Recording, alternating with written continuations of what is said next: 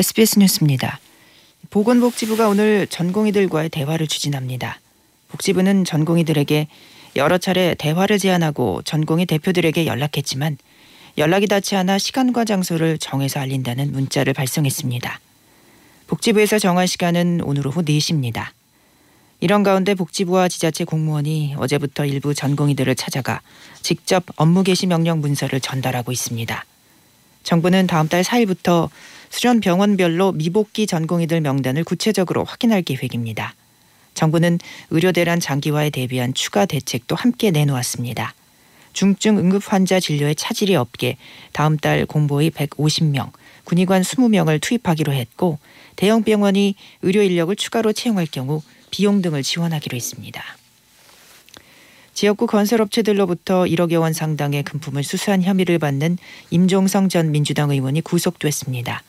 서울 동부지방법원은 증거인멸에 염려가 있다며 임 전 의원에 대한 구속영장을 발부했습니다. 임 전 의원은 지난 2019년 11월부터 21년 5월까지 경기 광주시 소재 건설업체 두 곳에서 1억 1,500만 원 상당의 금품을 수수한 혐의를 받습니다.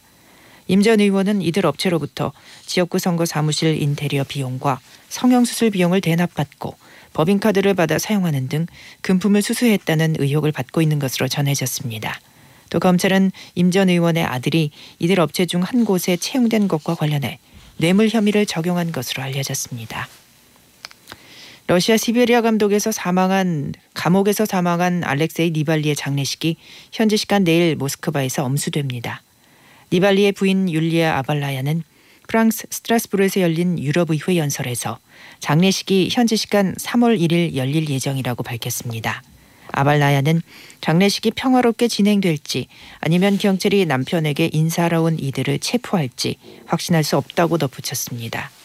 키라 야르미시 니발리 대변인은 장례식이 러시아 모스크바 남동쪽 마리노 구역에 있는 교회에서 열린다고 전했습니다. 이스라엘 전시내각이 올해 3월 초에 시작되는 이슬람 라마단 기간에 아랍계 주민의 동예루살렘 성지 출입을 막지 않기로 결정했다고 현지 매체가 보도했습니다. 일간 타임스 오브 이스라엘 등에 따르면 현지 시간 28일 이스라엘 전시내각은 논의 끝에 라마단 기간 동 예루살렘 성지의 아랍계 주민의 출입을 포괄적으로 제한하지 않기로 결정했습니다.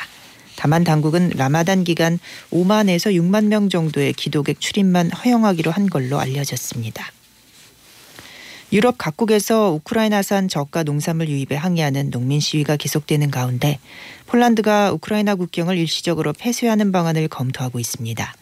투스크 폴란드 총리는 현지 시간 28일 기자회견에서 일시적 국경 폐쇄와 교역 중단을 우크라이나와 논의하고 있다며 이 해결책은 일시적이고 서로 고통스러운 일이라고 말했습니다. 투스크 총리는 오는 29일 바르샤바에서 농민단체 지도자들을 만날 계획이라며 우크라이나와 협의해 힘든 결정을 내릴 준비가 되어 있다고 덧붙였습니다. 그러나 우크라이나는 폴란드와 국경 폐쇄를 협의한 사실이 없다고 부인했습니다.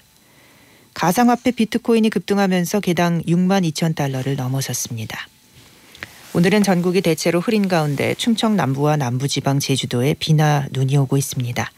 대전에 1mm 안팎, 부산과 광주에는 5에서 20mm 정도의 비가 내리겠고 밤에는 대부분 그치겠습니다. 낮 최고 기온은 서울과 대전이 8도가 되겠습니다. 지금 서울의 기온은 3.3도 습도는 80%입니다. 이현경이었습니다. SBS 뉴스를 마칩니다. SBS